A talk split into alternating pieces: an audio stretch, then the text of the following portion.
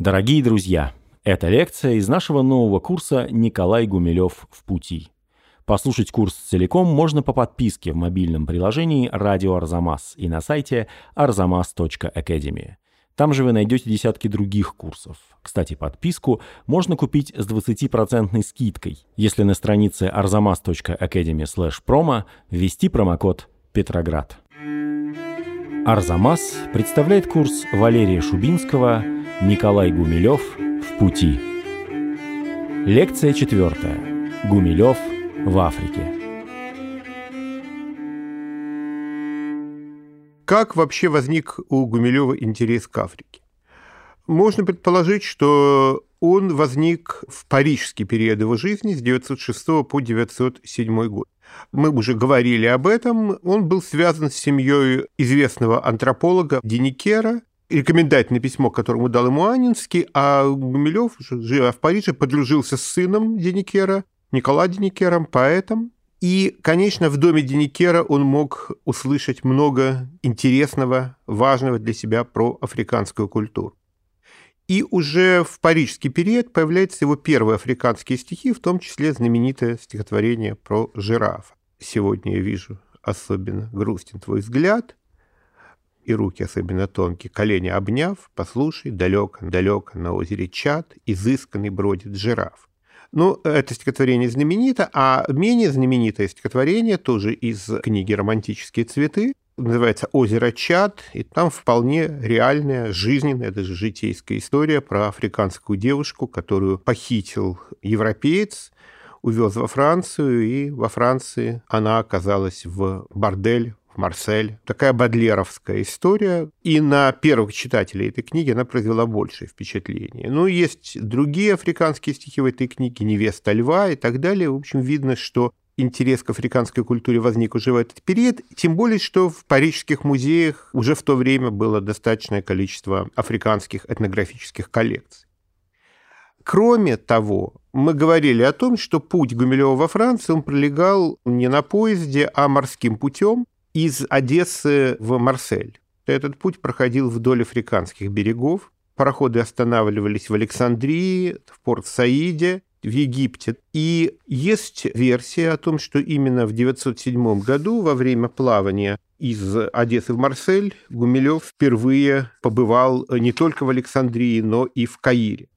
И к этому времени относится тот эпизод, которому посвящено его тоже очень известное стихотворение «Эсбекия», написанное в 1917 году. Гумилев говорит о том, что этот эпизод произошел ровно 10 лет назад, в 1907 году, возможно, по пути из России во Францию. Вполне мог он в какой-то короткий момент оказаться в Каире. И что, собственно, произошло? Он говорит о своем состоянии в это время. «Я женщиной был тогда измучен, и ни соленый свежий ветер моря, ни грохот экзотических базаров, ничто меня утешить не могло. О смерти я тогда молился Богу, и сам ее приблизить был готов. Но этот сад, он был во всем подобен священным рощам молодого мира. Там пальмы тонкие взносили ветви, как девушки, к которым Бог не сходит. На холмах, точно вещие друиды, толпились величавые платаны — и помню, я воскликнул «Выше горя и глубже смерти жизнь». Выбрал жизнь, отказался от уныния, от суицидальных настроений, от мечты о смерти, от такого бытового декаденства. На самом деле, конечно, еще не отказался, и парижский Гумилев, мы знаем, еще вполне себе такой юный манерный декадент, но, видимо, первый шаг был сделан именно в этот момент. И вот здесь очень важные строчки про священные рощи молодого мира. В Африке, даже в этой Северной Африке, в арабизированной Африке, Гумилев впервые увидел молодой мир. Мир в его первобытной свежести, в каких-то глубинных, ясных, изначальных основах. И это стало толчком для путешествия, которое продолжалось тоже очень недолго и относится к 1908 году. Значит, после возвращения из Франции 5 сентября 2008 года Гумилев пишет Валентину Кривичу. Напомним, что Валентин Кривич – это Анинский сын, тоже поэт, хотя, конечно, гораздо менее значительный, чем его отец. с которым Гумилев довольно тесно общался. Очень и очень сожалею, что не могу воспользоваться вашим любезным приглашением, но я уезжаю как раз сегодня вечером. Поехать, думаю, в Грецию, сначала в Афины, потом по разным островам, оттуда в Сицилию, Италию, через Швейцарию в Царское село, вернусь приблизительно в декабре. Но вместо Европы Гумилев отправляется в совершенно иное направление. Он через Синоп, Константинополь, приезжает в Александрию. И там, в Александрии, в Каире, он провел всего пять дней. Через пять дней у него закончились деньги, и он вынужден был возвращаться в Россию. Чем связано путешествие именно в Египет? Ну, египетская цивилизация, египетская культура, она всегда была окружена легендами. И вот те оккультные сочинения, которые Гумилев в этот период с таким увлечением читал, они во многом основывались на так называемой герметической литературе. Герметическая литература – это сочинение, приписывавшееся некоему Гермесу Трисмегисту, египетскому магу. На самом деле это подделка эллинистической эпохи, но оккультисты XIX века охотно на эту герметическую премудрость ссылались. Например, Блаватская писала, египетские жрецы забыли многое, но они ничего не изменили. Она считала, что тайные знания, которые содержатся в египетских свитках, они восходят к Атлантиде, к Лемурии и другим древнейшим, якобы существовавшим цивилизациям. Настоящая египетская культура была открыта тоже в XIX веке. Это были абсолютно параллельные процессы. Открыта она была благодаря походам Бонапарта, которого сопровождало множество ученых. И вот в 1822 году Шампалеон расшифровал иероглифы, и стала известна настоящая египетская цивилизация, земледельческая, бюрократическая, очень интересная, очень яркая, совсем не таинственная. И она интересовала, скажем, молодого Мандельштама, у которого есть несколько стихотворений, посвященных Древнему Египту, а Гумилева она интересовала на самом деле не очень. Он даже высмеял египтологию в маленькой пьесе «Дон Жуан в Египте». Дальше был ленизм, египетский ленизм, Александрия. И тут мы вспоминаем еще одного поэта, Михаила Кузьмина, который побывал в Александрии в молодости в 1895 году, а 10 лет спустя создал одно из своих вершинных произведений, «Александрийские песни», в которых очень ярко, интересно воспроизводится вот этот мир эллинистического Египта – психология людей того времени, и все это как-то соотносится с миром начала XX века, с ранним модернизмом. И, несомненно, все это тоже Гумилев знал и читал уже к 1908 э, году. Ну и, конечно, Брюсов, ну, тоже у него есть стихи, связанные с Египтом, например, стихотворение Антоний, «О, дай мне тот же жребий вынуть, и в час, когда не кончен бой, как беглецу корабль свой двинуть вслед за египетской кормой». Что такое Египет начала 20 века и 19 Египет формально принадлежал к Османской империи. Александрия в начале 20 века это был такой типичный колониальный город, где было множество европейских кварталов, но сохранялись и мусульманские кварталы, сохранялось и наследие античности. В Каире то же самое, но там был удельный вес исламского города гораздо выше. Это отразилось в стихотворении «Египет», вошедшем в книгу «Шатер», о которой мы поговорим чуть дальше. Гумилев рассказывал, что он побывал и во внутреннем Египте, ну, то есть выше по Нилу, в Луксоре и так далее. По-видимому, это было не в эту поездку в Африку, потому что тут он провел всего пять дней, добраться до Луксора он не успел бы. Закончилось все это голодным обмороком в порту. Какие-то рабочие угостили его хлебом и помидорами. И в итоге уже 6 октября он сел на проход и отправился обратно в Россию. Это первое африканское путешествие, ну вот такое недолгое и символическое. Второе африканское путешествие относится к концу 909 года. Сразу же после дуэли с Волошиным, сразу же после смерти Анинского, конце ноября 1909 года Гумилев отправляется в Африку. И на сей раз он отправляется не в Египет, а в Эфиопию. Почему Эфиопия? Это очень интересный сюжет. Эфиопия, Абиссиния, как она тогда называлась, это страна с очень древней, очень богатой историей, восходящей еще к античным временам. Существовала цивилизация еще во времена Древнего Египта, Куш, потом Аксумское царство. Страна, которая никогда не была колонией Страна с очень своеобразным антропологическим типом населения, промежуточным между негроидной и европеоидной расой. Считается, что это вообще родина человечества. Вот африканский рог, эти места.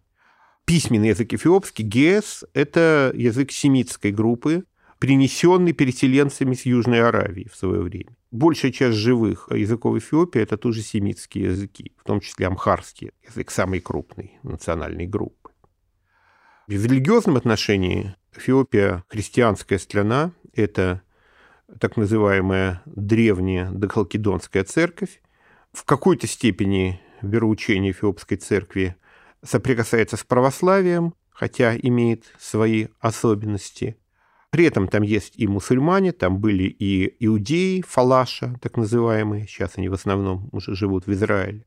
Но Эфиопия всегда была христианской страной. И вот эта религиозная близость, она привлекла в конце XIX века интерес России. У России никогда не было африканских колоний, но Эфиопия это была единственная страна, которую в какой-то степени Россия пыталась, если не колонизовать, то вовлечь в свою сферу влияния. Там были разные приключения, были миссии нескольких русских разведчиков, был такой Ашинов, который попытался основать на берегу Красного моря колонию русскую, и все это, в общем, ничем хорошим не закончилось. Во всяком случае, и в газетах, и в массовом сознании интерес к Эфиопии был велик. Ну вот, был, например, Александр Булатович, чья биография очень юрнически описана в «12 стульях», гусар-схимник Алексей Буланов. Действительно, он был гусаром, потом он стал монахом, но он был не просто миссионером, он был очень интересным исследователем Абиссинии, написавшим о ней несколько исторически и этнографически значимых книг. Таким образом, интерес к этой стране был, и обращение Гумилева к этому сюжету не случайно. В этот период, в начале XX века, в Абиссинии правил император Негус Менелик II, реформатор, европеист, человек, который пытался каким-то образом включить свою страну в мир современной цивилизации. Была построена железная дорога, были какие-то попытки внедрения европейских технологий, попытки как-то изменить государственное устройство, отмена рабства. Ну, рабство там несколько раз отменяли, но оно все не отменяло. И вот в этот момент Гумилев впервые приезжает в Абиссинию.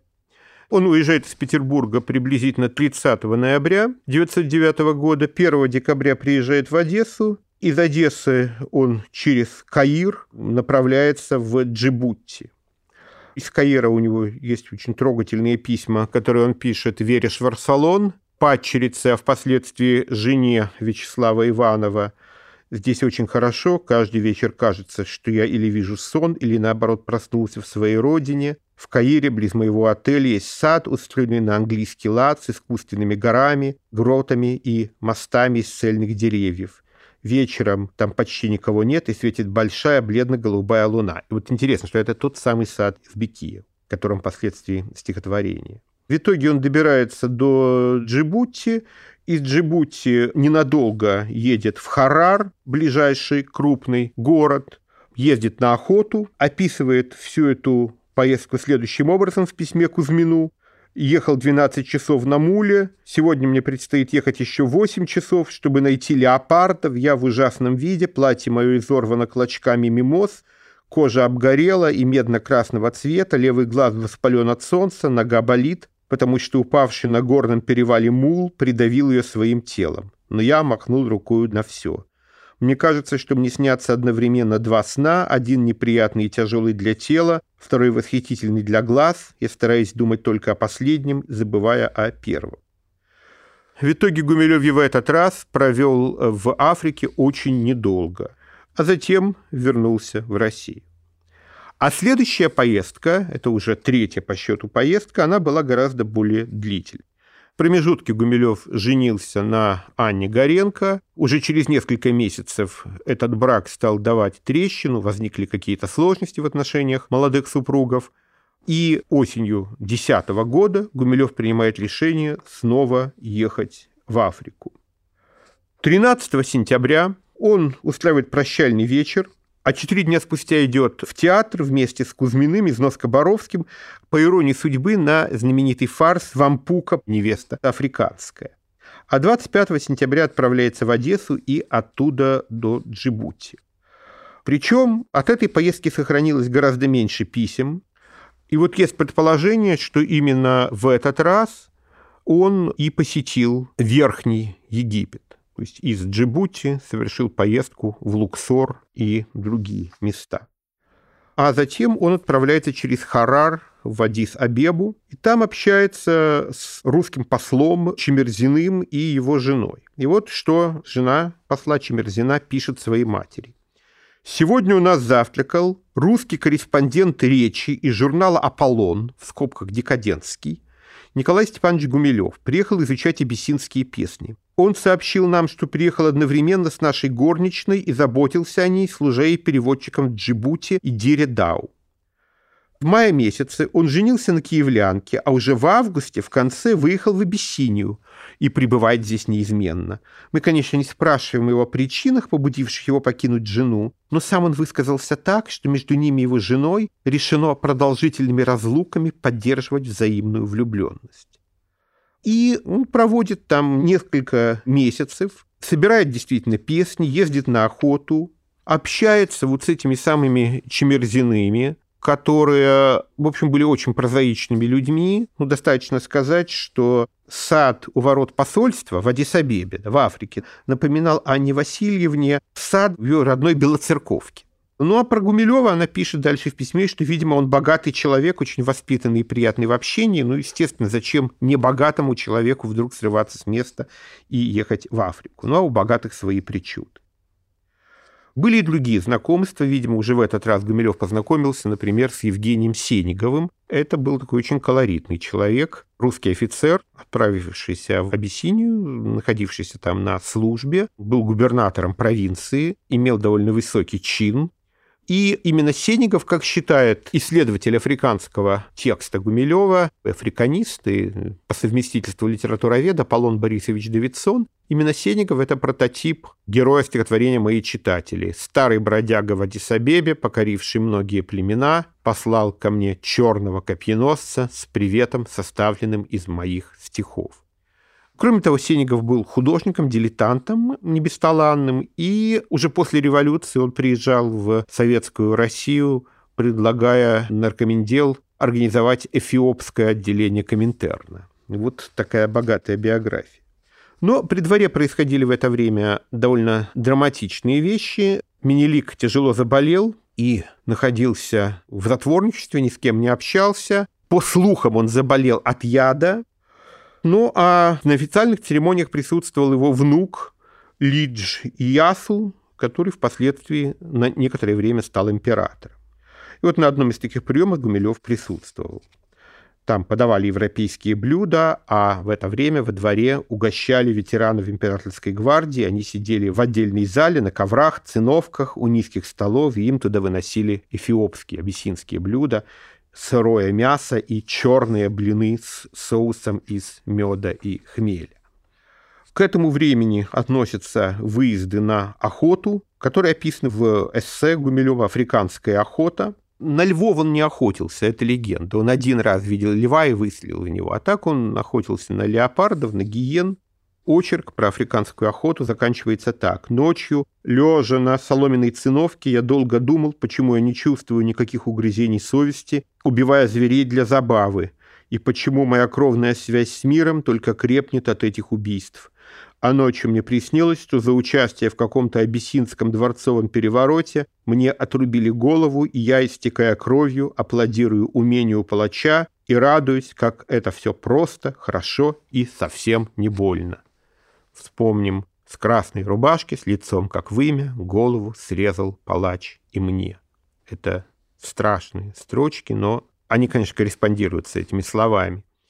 Вообще вот этот африканский мир с его тесной связью человека и природы, с первобытной жестокостью, насилием, но это не насилие вооруженного человека над безоружным. Это мир, в котором человек равен животному, равен зверю и живет наравне с ним, живет такой напряженной жизнью, убивает, но при этом сам рискует жизнью каждую минуту. Для Гумилева он был важен, это было припадение каким-то очень древним истокам человечества. Конечно, это было связано и с ницшеанством. потому что увлечение Ницше это было общим для поколения, и Гумилев через все это тоже, конечно, прошел. Здесь нет места угрызениям совести, как подобает мужу, заплачу непоправимой гибелью последней. И не только потому, что действительно это опасные звери, а потому что, вот опять же мы вспомним одно из стихотворений Гумилева, одно из его последних стихотворений. «Леопард, мертвый леопард своего убийцу все равно позовет через много лет, тысячи верст на гибель». И вот в конце января Гумилев решает вернуться обратно, и 25 марта он приезжает в Царское село. И начинает рассказывать всем, делать доклады о своих путешествиях. Эти доклады воспринимаются чрезвычайно иронически.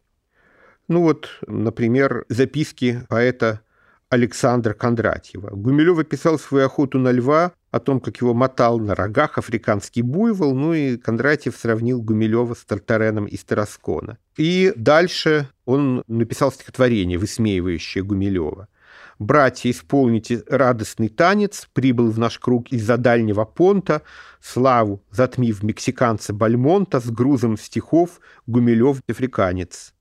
Трон золотой короля Минелика, гордо отвергнув, принес он с собою пояс стыдливости, взятый им с бою у эфиоплянки, пылкой и дикой. Славы Синдбадовый гордый наследник, раз Мангашею пожалован в графы, он из страны, где пасутся жирафы, вынес почетный за храбрость передник. А другое стихотворение Гумилеву вошло в э, книгу Аркадия Фырина «Голова медузы». Аркадий Фырин – это псевдоним двух поэтов, такой псевдоним мистификации. Да, от имени этого Фырина они писали стихи, ну, вроде Козьмы Пруткова, полусерьезные, полуиронические, юрнические. Например, в книгу Фырина включено было стихотворение Пушкина с э, издевательским комментарием. Ну и вот стихотворение Гумилеву. Оно входит в цикл «Вожди». «Душно знойных пустынь молодой император, мореход и поэт Гумилев» ты отважно спустился за темный экватор, где в затылок впился пуме лев. В озарениях твоих воскресают пампасы, шею гибкую клонит жираф, гимн богини луны вопиют папуасы и сжимается в кольца удав. Ну, откровенно издевательское стихотворение. Ну и есть легенда о том, как Гумилев демонстрировал шкуры убитых им в Африке зверей, и кто-то из публики поинтересовался, почему на них стоит штамп петербургского ломбарда. Там, конечно, был не штамп ломбарда, а штамп Академии наук, кунсткамеры, который Гумилев свои охотничьи трофеи передавал. Вот в ходе этих переговоров с кунсткамерой возникла идея третьего путешествия Гумилева, путешествия, носившего уже научный характер.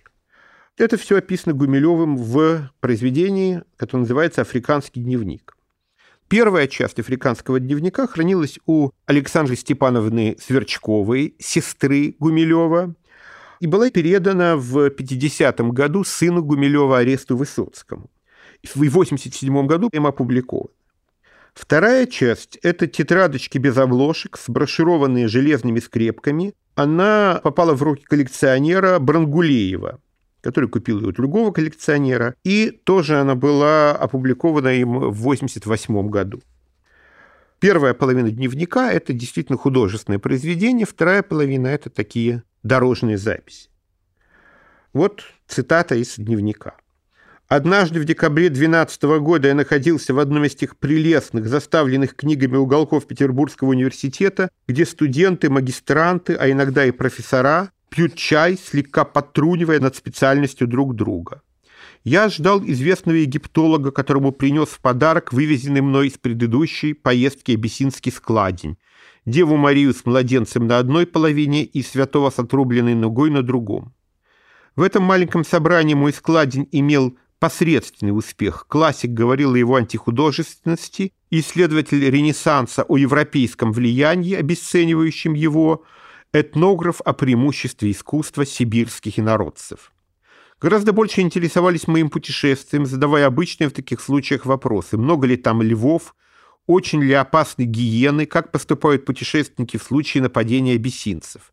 И как я не уверял, что львов надо искать неделями, что гиены трусливее зайцев, что абиссинцы страшные законники и никогда ни на кого не нападают, я видел, что мне почти не верят. Разрушать легенды оказалось труднее, чем их создавать. В конце разговора профессор Ж спросил, был ли я уже с рассказом о моем путешествии в Академии наук. Я сразу представил себе это громадное белое здание с внутренними дворами, лестницами, переулками, целую крепость, охраняющую официальную науку от внешнего мира. Однако не прошло и получаса, как с рекомендательным письмом в руках я оказался на витой каменной лестнице перед дверью в приемную одного из вершителей академических судеб. Дже – это Тураев, египтолог, эфиопист, один из вершителей академических судеб – это, видимо, Радлов, тогдашний директор Кунсткамеры, хранитель Кунсткамеры Штернберг. Дальнейшую переписку Гумилев вел уже со Штернбергом. И тогда же в Кунсткамеру были переданы результаты предыдущих экспедиций. И Штернбергу Гумилев предлагает план новой экспедиции, которую будет финансировать Академия наук. План такой – пройти с юга на север до Накильскую пустыню, лежащую между Абиссинией и Красным морем, исследовать нижние течения реки Гаваши, узнать рассеянные там неизвестные загадочные племена. Номинально они находятся под властью абиссинского правительства, фактически свободны. И так как все они принадлежат к одному племени Донакилий, довольно способному, хотя очень свирепому, их можно объединить и, найдя выход к морю, цивилизовать или, по крайней мере, арабизировать. В семье народов прибавится еще один сочлен. Донакили, сейчас они называются Афар. Академия нашла этот маршрут слишком дорогостоящим, и тогда Гумилев предложил другой маршрут в юго-восточную часть Эфиопии, близ границы с нынешней Кенией.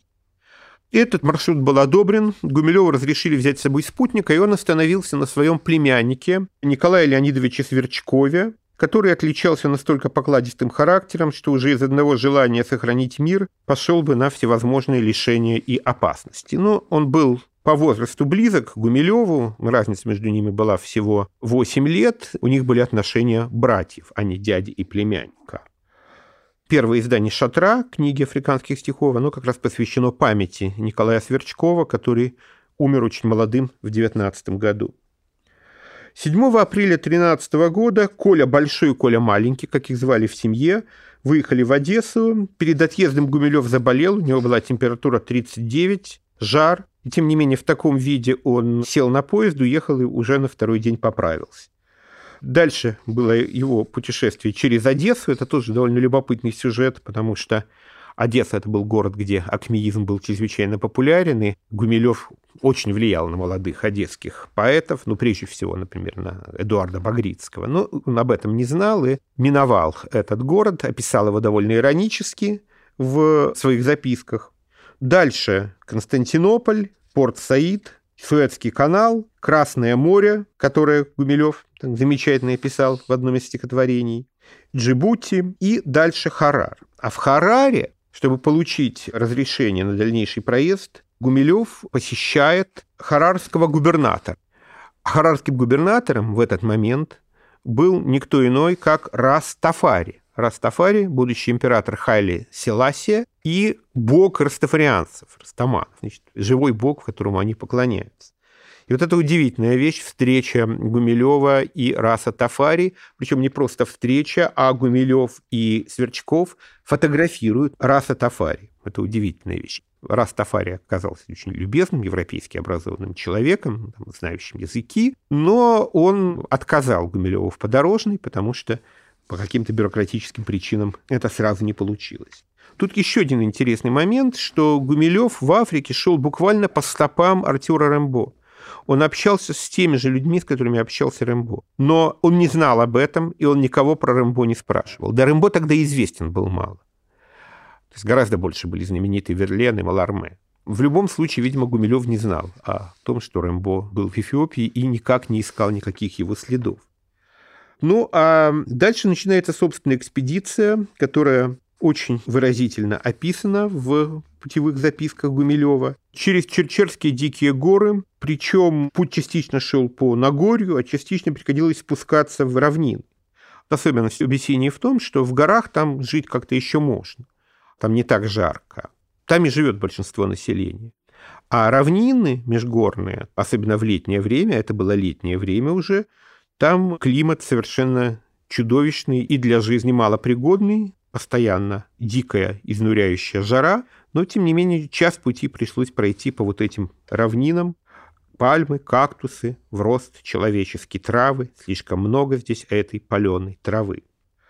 И Гумилев обследует вот эти малоизученные европейцами места, хотя он чувствовал себя кем-то вроде Ливингстона, Стэнли, Спика и других знаменитых африканских путешественников, но надо понимать, что все-таки он шел не по совсем необследованным местам, хотя там были крестьяне, которые никогда не видели белых, но, тем не менее, как-то цивилизация до них доходила. Это было всего в нескольких там, десятках километров от железной дороги.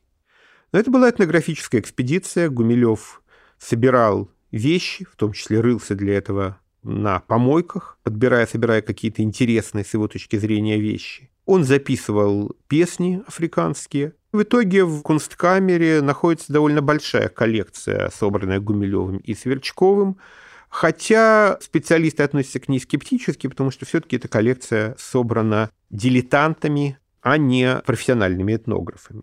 Самые яркие эпизоды путешествия – это посещение местной мусульманской святыни шейх Гусейна, знакомство с местным духовным лидером, которого звали Абамуда. Это тоже все описано в стихотворении, вошедшем в книгу «Шатер». А сам шейх Гусейн – это, собственно, основатель всего этого священного места. Там была и есть его гробница. И вообще это такое довольно важное место для эфиопских мусульман.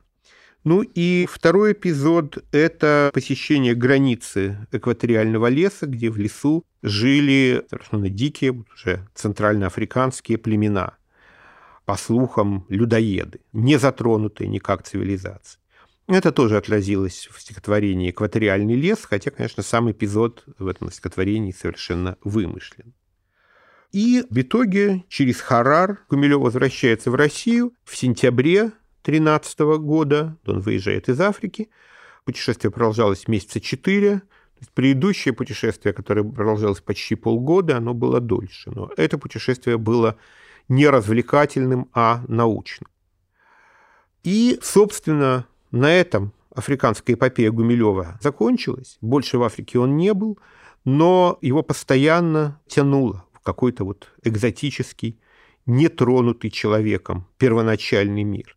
И его планы в последние годы жизни были связаны с поездкой на остров Мадагаскар. Мадагаскар – это вообще совершенно особая цивилизация, потому что Мадагаскар в поздние средние века был колонизован выходцами из э, Индонезии, из Юго-Восточной Азии которые по антропологическому типу, естественно, от африканцев очень сильно отличались, но в то же время там были переселенцы из континентальной Африки. И в результате образовалась очень своеобразная цивилизация, которая несет в себе черты и азиатской цивилизации, и океании, и цивилизации, собственно, африканской. И Гумилев относился к этому с большим интересом, мечтал Мадагаскар посетить, но этого, как мы знаем, не произошло. А что произошло? Произошло создание книги стихов «Шатер». И вот это очень важный момент. В 18 году Гумилев приехал в Россию и, с одной стороны, понимая, что надо как-то зарабатывать деньги, а с другой стороны, это было ему просто интересно, задумывает создание учебника географии в стихах. Там должны были быть книги, посвященные всем континентам, но он успевает написать одну книгу, посвященную Африке. И если это не самая глубокая книга Гумилева, она все равно чрезвычайно интересна, потому что Гумилев создает такой гимн вот этому первоначальному, мужественному, мощному, яркому, не испорченному цивилизацией миру. При этом там есть и такие стихи вполне колониалистские, окрашенные. Можно найти элементы такого колониализма и в поэме «Миг», написанной после путешествия в Эфиопию. Есть стихи наоборот, в которых можно найти антиколониальный пафос, например, в стихотворении про Египет, в некоторых эфиопских стихах. Но в целом там, конечно, не идея колонизации Африки и подчинения европейским законам, а наоборот восхищение Африкой в ее первоначальном, природном, естественном, дикарском, можно так сказать, виде. Это отличает Гумилева, например, от Киплинга, с которым его часто сравнивают. Ну и я хочу в заключение этой лекции процитировать несколько строчек из этой книги. Вот из вступления, вступительного стихотворения. «Оглушенная ревами топотом, облеченная в пламя и дымы, о тебе, моя Африка, шепотом в небесах говорят серафимы, И твое раскрывая Евангелие, повесть жизни ужасной и чудной, о неопытном думают ангеле, что приставлен к тебе безрассудный. Вот заключительные строки стихотворения «Абиссиния». Есть музей этнографии в городе этом, над широкой, как Нил, многоводной Невой. В час, когда я устану быть только поэтом, ничего не найду я желания его. Я хожу туда трогать дикарские вещи, что когда-то я сам издалека привез, чуять запах их странный, родной и зловещий, запах ладана, шерсти звериной и роз. И я вижу, как знойное солнце пылает, леопард, изогнувшись, ползет на врага, и как в хижине дымной меня поджидает для веселой охоты мой старый слуга. И последние строки книги — это строки из стихотворения «Нигер». «Сердце Африки пенья полно и пыланья, и я знаю, что если мы видим порой сны, которым найти не умеем названия, это ветер приносит их, Африка, твой». В следующей лекции о Гумилеве участники Первой мировой.